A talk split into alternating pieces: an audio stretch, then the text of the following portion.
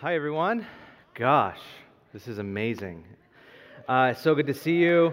Um, it's really good to be back in the fellowship as a church community um, with other humans. We've been praying that we know that there is some social anxiety for some people as we gather together. Um, we've been praying that the, the, the, body of Christ, really fellowship um, of the people of God, would dispel all of the, kind of that social anxiety as we gather together. Um, also, uh, we haven't had a church gathering in over 17 months. This is our first gathering in over 17 months. And, uh, you know, when, when our last service was in March of 2020, uh, first of all, I, I, we never would have guessed that we would be roaming from different places uh, around the city and online for 17 months. But that we would actually reemerge having a church building of our own is insane to us. And um, we've just been thanking God. We hope that you are thanking God with us um, as we're just so excited to like make this place our, our new home. Um, but before we go any further, I wanted to say this to the Bethel and Northgate SF folks that are that are among us right now. Um, that this is uh, for some, they're considering this being their new home. To others, this is just hands down their new home. I want to say this. I just want to honor you and bless you for your sacrifice of bringing this building into being and carrying the mission of God onward in the city for a hundred years. And so we bless you and we honor you if you're here.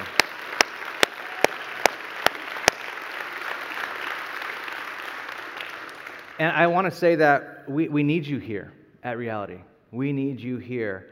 Um, and if you and even if you don't decide to stay here, I, I, hope that you pray for us and you would ask that we as a church, reality, would be faithful to Jesus on this corner of the city for the next hundred years.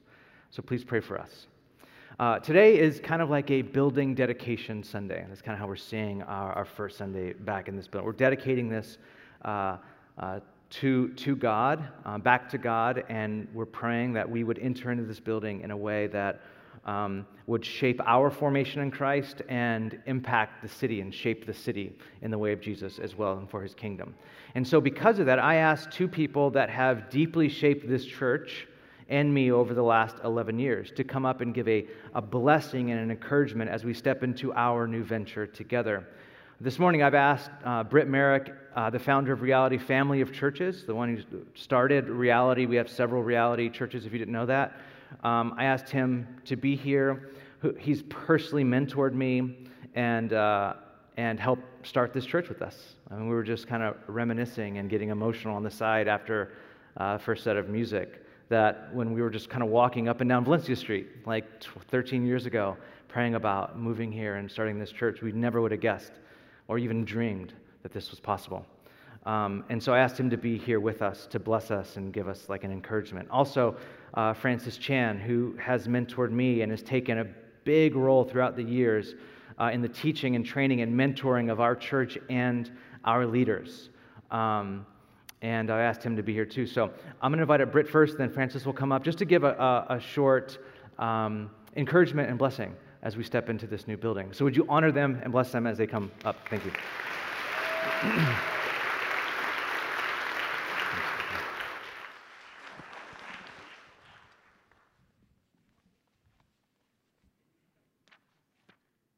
Hey, it's good to see you guys. This is incredible. If, uh, if you're so inclined, you could do so quickly. Open up to Psalm 73. If you want to do that, we are going to meet a psalmist in, in this psalm named Asaph. And Asaph is going to start with a strong proclamation. But very quickly, we're going to see that Asaph has a serious problem. But Asaph is going to find himself a place where that's resolved. The psalmist is going to start with a song. Very quickly, he's going to be slipping, but he's going to find a sanctuary and everything's going to be okay. Psalm 73, he starts off and says, Surely God is good to Israel, to those who are pure in heart. Surely God is good is Asaph's thesis statement. This is his proclamation. This is his declaration of faith. This is a core belief of what he knows to be true. Surely God is good. This is the prism through which Asaph views his world. This is his song of praise. Surely God is good. He's off to a good start. But Asaph has a problem. Like many of us, his life experience is confronting his core belief. Like many of us, Asaph's perception of his world is challenging his belief in the goodness of God. And the psalmist is going to testify about it in the next verse. Verse 2, he says, But as for me, my feet had almost slipped. I had nearly lost my foothold. Now, notice the juxtaposition.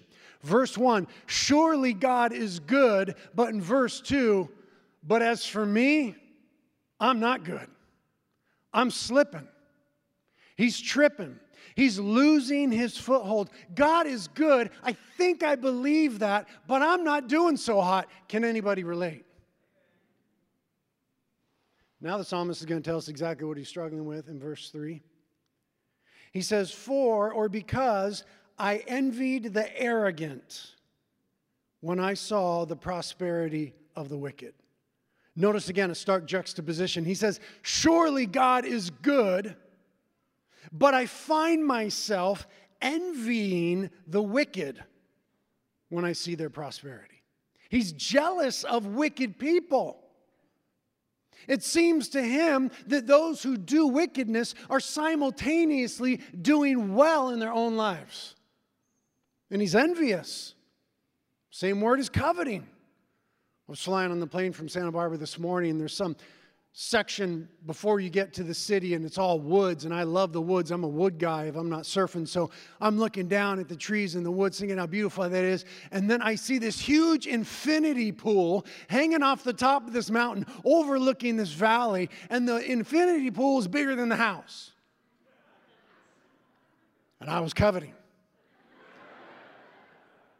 And then the psalm came to mind and i realized i just i just assumed the person was probably wicked too I don't know if your infinity pool bigger than your house, you're probably wicked. He's tripping. Surely God is good, but he finds himself envious of the wicked. He's struggling with his perception that those who do wrong also seem to be doing well, and it doesn't make sense to him, and he's soul sick about it. And we're going to discover that the reason he's soul sick is because his perception is broken. In fact, we see that he's believing outright lies. Verse 4, he says of the wicked, They have no struggles. Their bodies are healthy and strong. That can't be true. Everybody has struggles. He says in verse 5, They're free from common human burdens and they're not plagued by any human ills. That can't be true. But this is what he perceives to be true in the moment. He's actually believing these things that are very clearly untrue. You know what I'm talking about? He's believing things, he's perceiving things that are very clearly untrue. And his whole mindset is being shaped by that right now. He continues in verse 6 Therefore, pride is their necklace. They clothe themselves with violence. From their callous hearts comes iniquity. Their evil imaginations have no limits. They scoff and speak with malice, with arrogance. They threaten oppression. Their mouths lay claim to heaven, and their tongues take possession of the earth. Therefore, their people turn to them and drink up waters in abundance, and they say, How would God know? Does the Most High know anything? This is what the wicked are like always free of care, they go on amassing wealth. This is how he's seeing the world. And in part, he's seeing it correctly. He's seeing that there is truly wickedness, there is truly injustice, that there are oppressors, and that there is corruption in high places. But he has a skewed perception of it all. Seems to them that these people's wickedness and corruption and power come with no problems. And it also seems to him that there's no accounting for God. How would he know? and he finds himself lost, verse 13. Surely then, in vain, I've kept my heart pure and washed my hands in innocence. All day long, I have been afflicted, and every morning brings new punishments. Now he's being a little bit dramatic. It can't be that bad, Asaph. But he's starting to think, you know, maybe it's in vain that I've lived for the Lord. Maybe it's in vain that I've tried to do the right thing and not the wrong thing because it seems that those who are doing the wrong thing are getting all sorts of good things, and I'm sitting here suffering every day. Man, he is lost. But his problem is not the wickedness in the world. That's always been there. That's there right now. That'll be there till Jesus comes and fixes it. His problem is not the wickedness in the world. His problem is his perception of it. Now he starts to come to his senses a little bit. He confesses and says in verse 15, If I had spoken out like this, I would have betrayed your children. He keeps his mouth shut. He's not processing with anyone. Then he says in verse 16, When I tried to understand all this, it troubled me deeply. Pause right there for a moment. He's thinking about it, he's trying to wrap his mind around it. He's trying to process by himself his way through this problem of how he's perceiving the way that the world goes. And he says, The more I thought about it, the deeper I got. The more lost he felt. Everything seemed unfair. And he couldn't see his way out of it. He dare not even speak about it. And it seemed to him that God might not even know about it. Man, he's hurting. But today reminds us, and this passage reminds us of a place, a space where these kind of things get corrected. The very next verse, he says, until I entered the sanctuary of God, then I understood. He was slipping, he was tripping, he was misperceiving until he came into the sanctuary of God. Then he says, I understood. And that's what this space is meant to be. It's a holy space, it's a sacred space. It's a space where we can expect the clarity of God, the truth of God, and most importantly, the presence of God. And what we believe in reality is the moment in the presence of God changes everything. And that's what we're dedicating this building to the presence of God. That, like Isaiah would walk in and see, say, I see the Lord. And the train of his robe fills the temple with glory. while He's on his throne. He's exalted. He came into the sanctuary of the Lord. He came into the sacred holy space, and there his perception was corrected. Man, this is what this space needs to be for us, the church, and for the world around us, because we all find ourselves slipping like Asaph. And so many of our neighbors that we love are tripping like Asaph. And to come into this space, and to be corrected. Now, listen, when we're hurting real bad, real bad, it's not enough just to have an explanation. He does get an explanation in the next few verses. Verse 18, we'll just read that one. He says, Surely you place them, the wicked, on slippery gr- ground. You cast them down to ruin. There is a bit of explanation that comes, but when we're really hurting, it's not an explanation that we need, it is a revelation that we need. And the sanctuary of God is a place of revelation. And all of a sudden, our confused little buddy begins to see clearly. And he says in verse 23, But I'm always with you.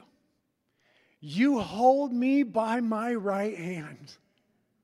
Just moments before, he didn't even know if God was involved in the equation. And now he sees that God had always been with him and that God holds him by his right hand. He goes on to say, It is good for me to be near to the Lord. Yes, it is partly what we do out there in and with the mission of God.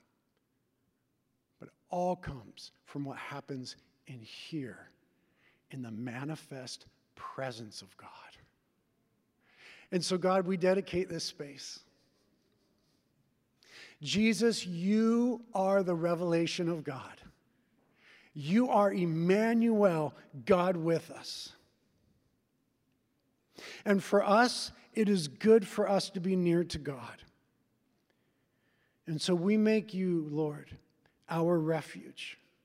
And we ask that you, by grace, as you have in so many ways for a hundred years, that you, by grace, we ask humbly now, more than ever, would manifest your presence in this space.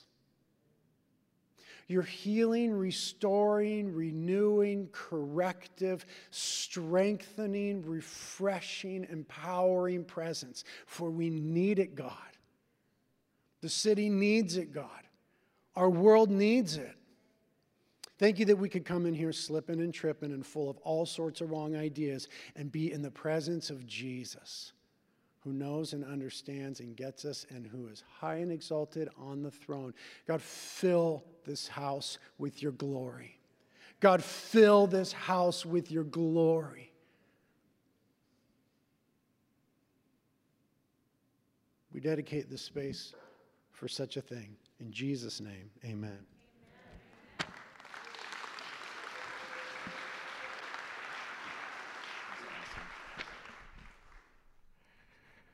Wow. So powerful. Okay, and here's the crazy thing. I'm listening to you the whole time, Britt, and I'm going, this is crazy because we did not talk beforehand. We haven't talked in 10 years, okay? We used to be like close, like I used to love you. And, uh, and as I'm listening to him speak, I'm going, this is exactly what the Lord has placed on my heart to share about his presence. You guys, I believe God has a clear message to us today about what this building is supposed to be about and what reality San Francisco is supposed to be about. When Dave asked me to share, the passage that came to my mind was Exodus 3. In Exodus 3, verse 1, um, it says Moses was keeping the flock of his father in law, Jethro, the priest of Midian. And he led his flock to the west side of the wilderness and came to Horeb, the mountain of God. And the angel of the Lord appeared to him in a flame of fire out of the midst of a bush. He looked, and behold, the bush was burning, yet it was not consumed. And Moses said, I'll, I'll, turn aside to see this great sight, why the bush is not burned. When the Lord saw that, he turned aside to see. When the Lord saw that he turned aside to see, God called to him out of the bush, Moses, Moses. And he said, Here I am.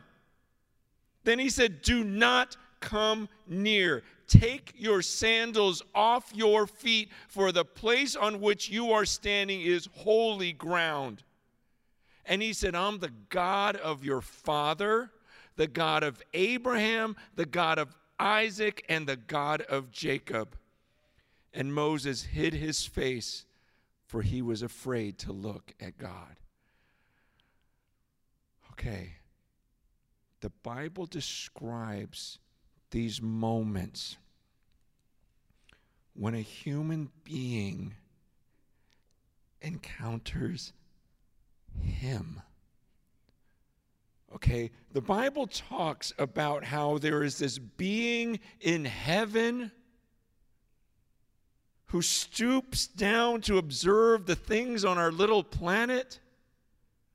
Okay, and how there's a being up there who dwells in unapproachable light. That's why Moses hides his face, because I know who that is now.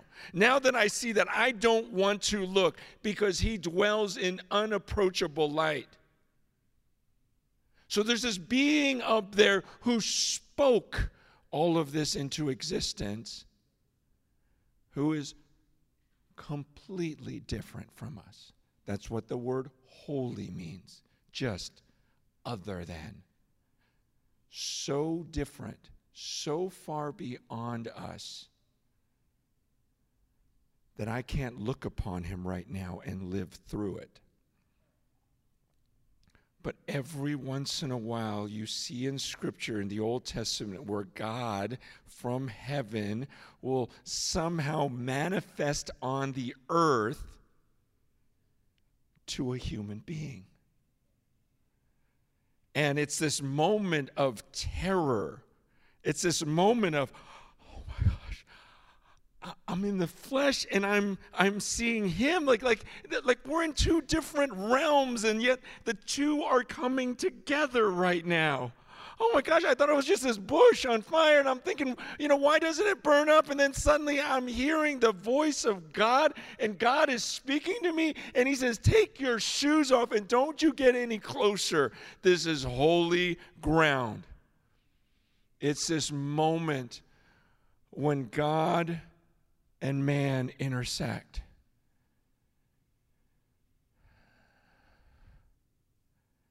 And it's not just this, oh, I felt so warm inside moment. You got to understand that. And as I thought about, oh God, if this could be that type of space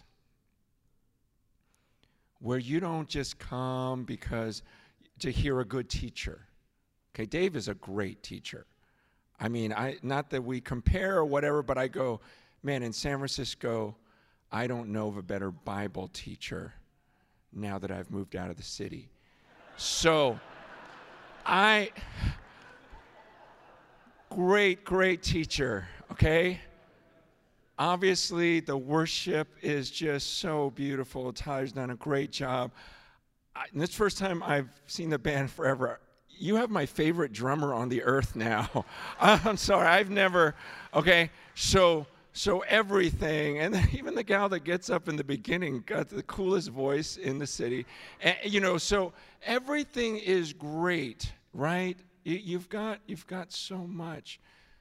But i know dave's heart. This is it's not about creating a space to get a peep people on a platform where you interact with people on the platform, we're going, could this be a space where heaven and earth come together and where for the first time, you guys, okay, just just a week or two ago, I, I have seven children and uh, a couple grandkids, but my um, I've got a couple in high school, and okay, pastors' kids it's just, you never know what's going to happen with them, right? Sometimes they're great, oftentimes in prison. So, so you know, there's no guarantee just because I follow God that my children will.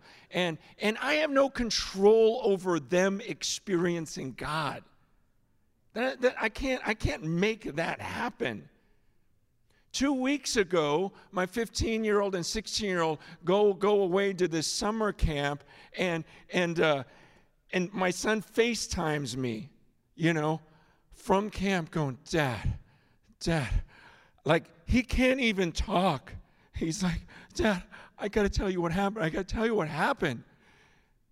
And I've never seen him talking like this. He goes, We're experiencing God like, like, like, like never before. And he, he was explaining how the night before his buddy Jimmy, he goes, You know, Jimmy? I go, Yeah, yeah, Jimmy. Jimmy is 17 year old kid. Jimmy has something is wrong with his voice. Talks like this. And, Hey, hi, Mr. Chan. Nice to meet you. Like, and I'm like, Oh, you know, I know this kid. And and you know I, I just i even looked into like is there something doctors can do because i'll pay for it i don't like this kid growing up like this i can only imagine what he's heard all you know no he's been to specialists everyone nothing you can do he goes dad last night during worship you know this is all just a couple hundred high school kids he goes people started getting healed like, like, like, like they're not even asking for healing and they're getting healed. And then they begin to worship. And he goes, Jimmy, start singing. And a different voice comes out and he grabs a person next to him. He goes, Listen to me. And the person next to him just screams and goes, No, no. And he goes, You got to get up there. You got to tell everyone. Jimmy runs up on the stage, grabs the microphone, and he goes, Listen to what God has done. And everyone, no, everyone just starts screaming because they all know him and love him. And he just starts preaching, this 17 year old kid, for like five minutes on the grace of God. My son's telling me the story. He goes, We are all screaming. We were beside ourselves. He goes, But then the fear of God hit us. Like, we're in his presence. He's really here. And he said, We just all fell on our faces. He goes, Dad, I was just shaking because we knew God was in that place. And I'm telling my son, I go, I, I've never even encountered something like this. This is something special God is doing right now in this generation. Then my 16 year old daughter, um, she's telling me, she goes, Yeah. And then I, I thought I was sitting under something because I kept feeling this dripping on my head. Now, this, this my daughter is not, uh, not like weird spiritual at, at all. Um, in fact, she was one of the ones I was praying for, you know, just, just wanting to really connect with God. She goes, Dad, water was dripping on my head. So I'm like, where is that coming from? And but every time I'd feel my head, there was nothing, and I could feel it dripping down my face. And I'm going, What is this? And she goes, It was spoken to me.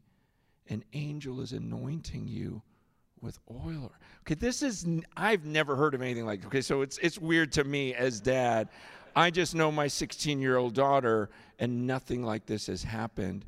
And she says, I just was crying, sobbing uncontrollably what the Holy Spirit was speaking to me at that time.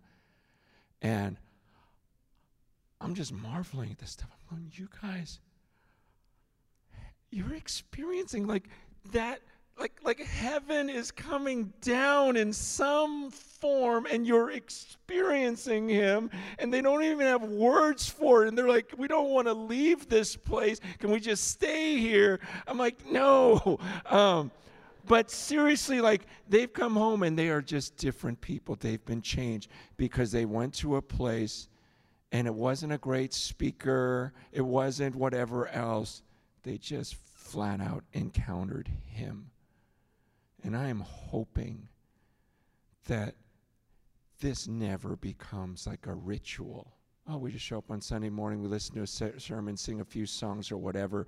But you walk in this room, and when you see that bread and the cup, you realize, oh, we're talking about the presence of the body and blood of Christ. Anything could happen in this room because I have come in this room because this isn't enough for me.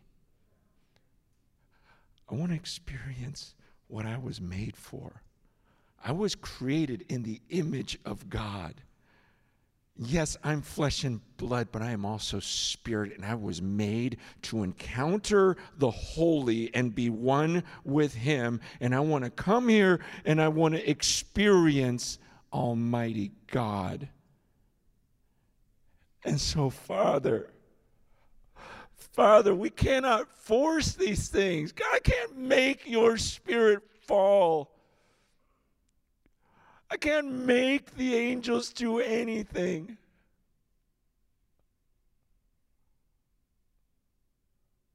But God, we want that, Lord. We want you.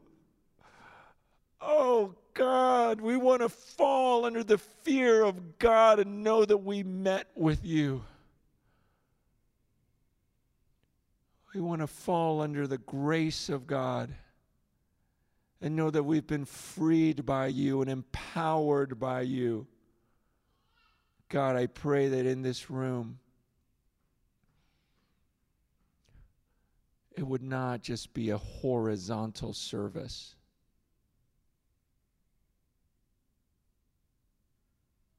that there would be times where we just knew that we were in, on holy ground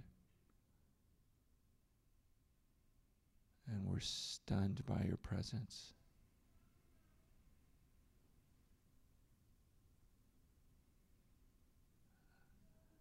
I pray for Dave that you would make him the most humble pastor, spirit filled absent of any anxiety, clearly speaking as an anointed man of God. May he experience you.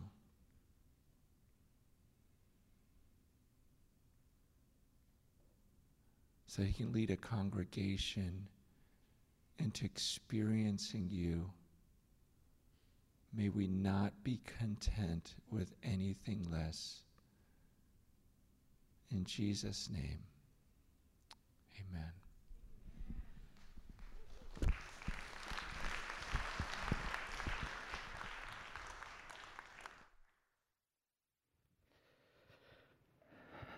Uh, likewise, I, I had uh, no idea what either of them were going to share. Um, I just said five minutes. I knew they'd take 15, but I didn't know what they were going to actually share. Um, but I think it does. Uh, the Spirit of God has like dovetailed this all together. I, I, what I what I want to share briefly, um, and I mean that, uh, is Ephesians three. I want to talk about Paul's prayer for this very thing. I want to. Paul prayed that this would happen in the Ephesian church, that they would actually experience the presence of God. And I just want to, uh, I want to walk through this just really quickly. Verse 14. This was their prayer. This is what I, this is my, our prayer for our church. It says, For this reason I kneel before the Father, from whom every family in heaven and on earth derives its name. I pray that out of his glorious riches he may strengthen you with power through his Spirit in your inner being, so that Christ may dwell in your hearts through faith I pray that you, being rooted and established in love, may have power together with all the Lord's holy people to grasp how wide and long and high and deep is the love of Christ, and to know this love that surpasses knowledge, that you may be filled to the measure of all the fullness of God. Now, to him who is able to do immeasurably more than all we ask or imagine, according to his power that has worked within us, to him be glory in the church and in Christ Jesus throughout all generations, forever and ever. Amen. What we have here is Paul's prayer for the church in Ephesus, which we hope is the prayer and our hope for our church as we move into this building. That our church would be would know the ridiculous love of Jesus Christ, that we would know what is unknowable and that we, reality, would be strengthened by the power of the Holy Spirit, and that God would do the impossible in this church. That's what we're praying for. That's what this prayer does. This prayer is all about experience. That a church would experience the presence of God. It's about having such an encounter with the living God that nothing is ever the same again. That's the prayer. That's what I pray for my daughter. That's what I pray for our church. That's what happened to me. That's why I became a follower of Jesus, not growing up in the church. I had an experience with the living God that from that point on, nothing was same, the same ever again. It is one of the pillars of this church. It's one of the values. It's one of the things that we believe around here. It's actually like the number one thing we believe, like the first thing like as Britt said, we believe that nothing compares with experiencing the presence of God. And our greatest hope is that people would experience the living God together in a place. We believe place is very important, that people would experience God in this place. And to be clear, this experience is not dependent on a man or a woman, on who's teaching or a church movement, or music, or the style of music, or the temperature in the room, or the dimness of the lights during second set, because that won't happen for a while here. Until, no, I won't, it won't happen for a while. Okay, I was gonna say something about night church, but I won't even go there because please help us, God. Um, it's because God is so radically present and his nearness is so tangibly felt in a church that nothing else has room to breathe. It's like God's presence is taking up all the oxygen in the room, and the only thing available is to inhale the life of God. That's our hope. That no matter who's teaching, who's leading, what the lighting is like, what the temperature is like, that that would be the thing that we gather around. And if it seems impossible, and it kind of does, to be honest, that you would go to church every Sunday and expect the, the presence of God that's so thick and so present in the room, yeah, it seems kind of impossible. But Paul makes sure that we know whom we're praying this to, who, who we're asking this prayer of.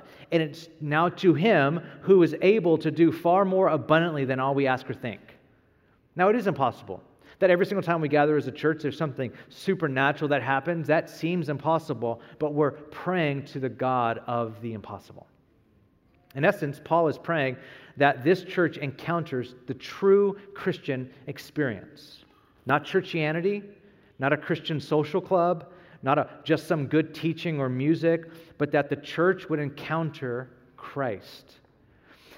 And this is what we say today reality. May we encounter in this space the living Christ. This prayer is for a Christian experience. And Paul's really neat. He, he wraps everything up in three that clauses. So he prays that you are strengthened by the, power, the Spirit's power, that you grasp Christ's love, and that you are filled with the fullness of God. There are three that's. Now, I'll try to explain these, but there's kind of no use to explaining them, but I feel like I should at least try to explain them.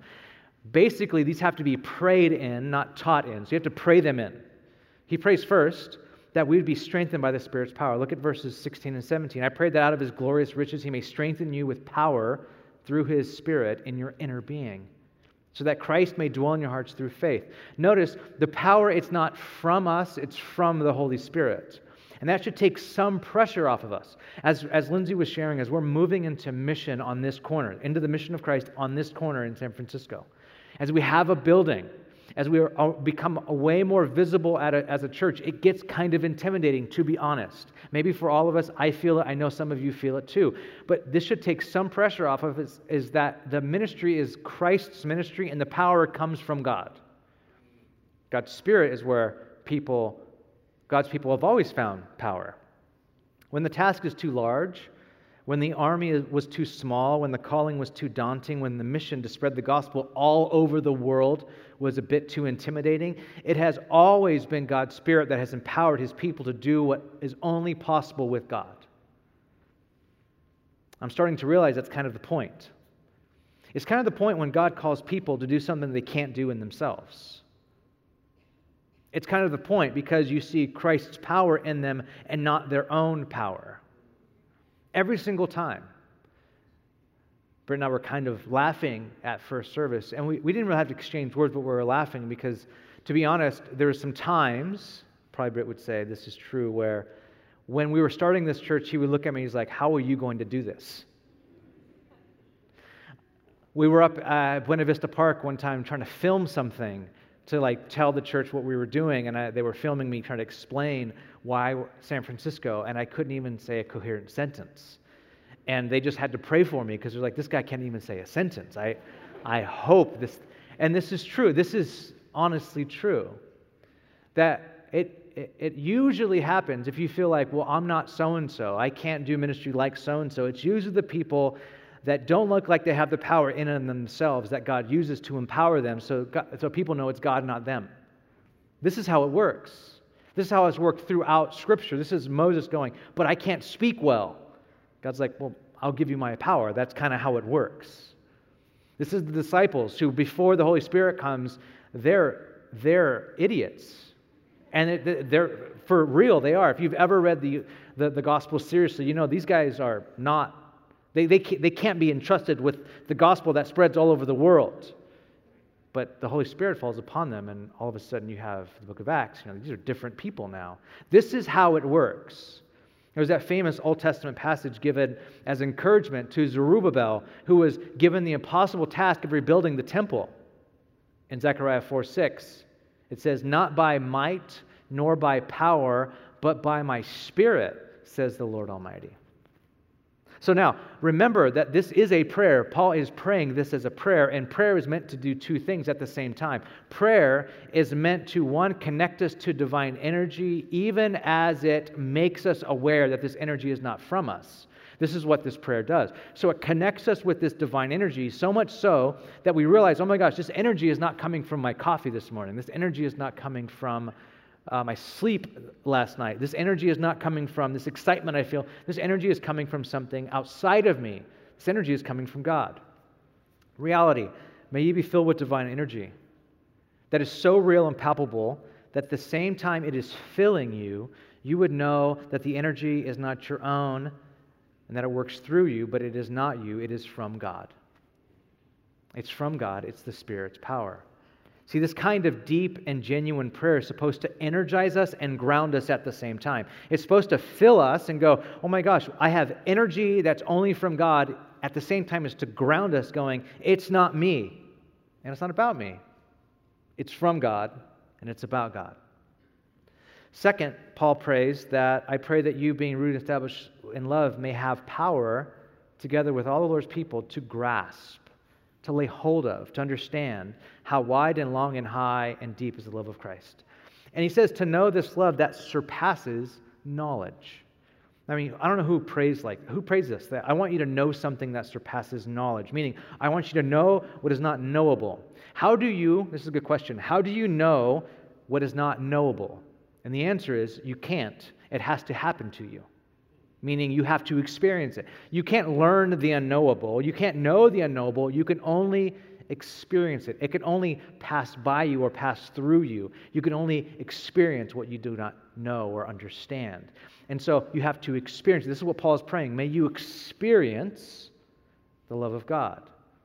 Paul's saying that you would grasp it. Grasping means that we have some responsibility in it, that we laid hold of it, that we'd go after it, that we would hold on to it in some way, we would try at least. And he said, I pray that you grasp what is wider than wide, longer than long, higher than high, and deeper than deep. What is that? And the answer is it's the love of Christ. Reality, may you experience the love of Christ that is wide. How wide? Ephesians 2:13. But now, in Christ Jesus, you who were far away have been brought near by the blood of Christ. It doesn't matter who you are, what you've done.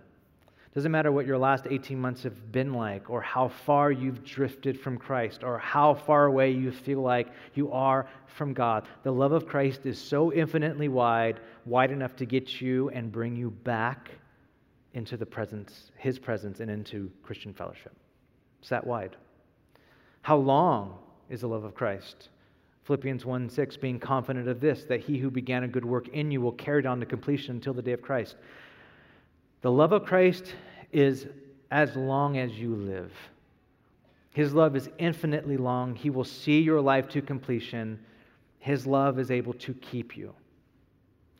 Reality, may you experience the love of Christ that is high. How high? Ephesians 2 5 says, It is by grace you've been saved, and God raised us up with Christ and seated us with him in the heavenly realms in Christ. Not only does the love of Christ bring us from far away, it lifts us up to the highest of heights. It literally seats us in the heavenly realms in Christ. In reality, may you experience the love of Christ that is deep. How deep? God shows his love for us in that while we were still sinners, Christ died for us. The infinite depth of the love of Christ brought him to condescending depths while we were still rejecting him. This love is not abstract. It's not those pithy statements we tell each other in our over spiritualized language these days. This is real love, and we pray that this church would know this love that is unknowable. Lastly, Paul prays this I pray that you may be filled to the measure of all the fullness, fullness of God. Now, to be honest, I have no idea what this means. How, do you, how are you able to be filled with the measure of the fullness of God? That is impossible. That is impossible. Well, the third request is supposed to stretch, is meant to stretch our imaginations a bit. How could we, mortal, limited human beings, ever be filled to the measure of God and His infinity, God's own fullness? The seemingly impossibility of this intersection is part of the point. It prepares us to what follows in verse 20 and the doxology. Now, to him who is able to do immeasurably more than we ask or imagine according to his power that is worked within us. The literal rendering of this Greek, word, this Greek sentence is this to do beyond everything, quite exceedingly beyond measure. This is how much God wants. The point is, we cannot ask for more than God is willing to do. We can't even imagine more than God's willing to do. He can do it. There is no limit to what God can do. Now, the question is do you believe that? Reality, do you believe that God can do this? Do you believe that this place can be a place of God's presence in our city? This is our prayer. The doxology is expansive because it enlarges our vision of what God can do through us more than we can imagine. And I will testify that, that that has happened, and we pray that it continues to happen in San Francisco. That God would do more than we can imagine. May it be true here. Reality San Francisco, may God do immeasurably more than we can think, to ask, or imagine here in our time through us, broken people who are available to God.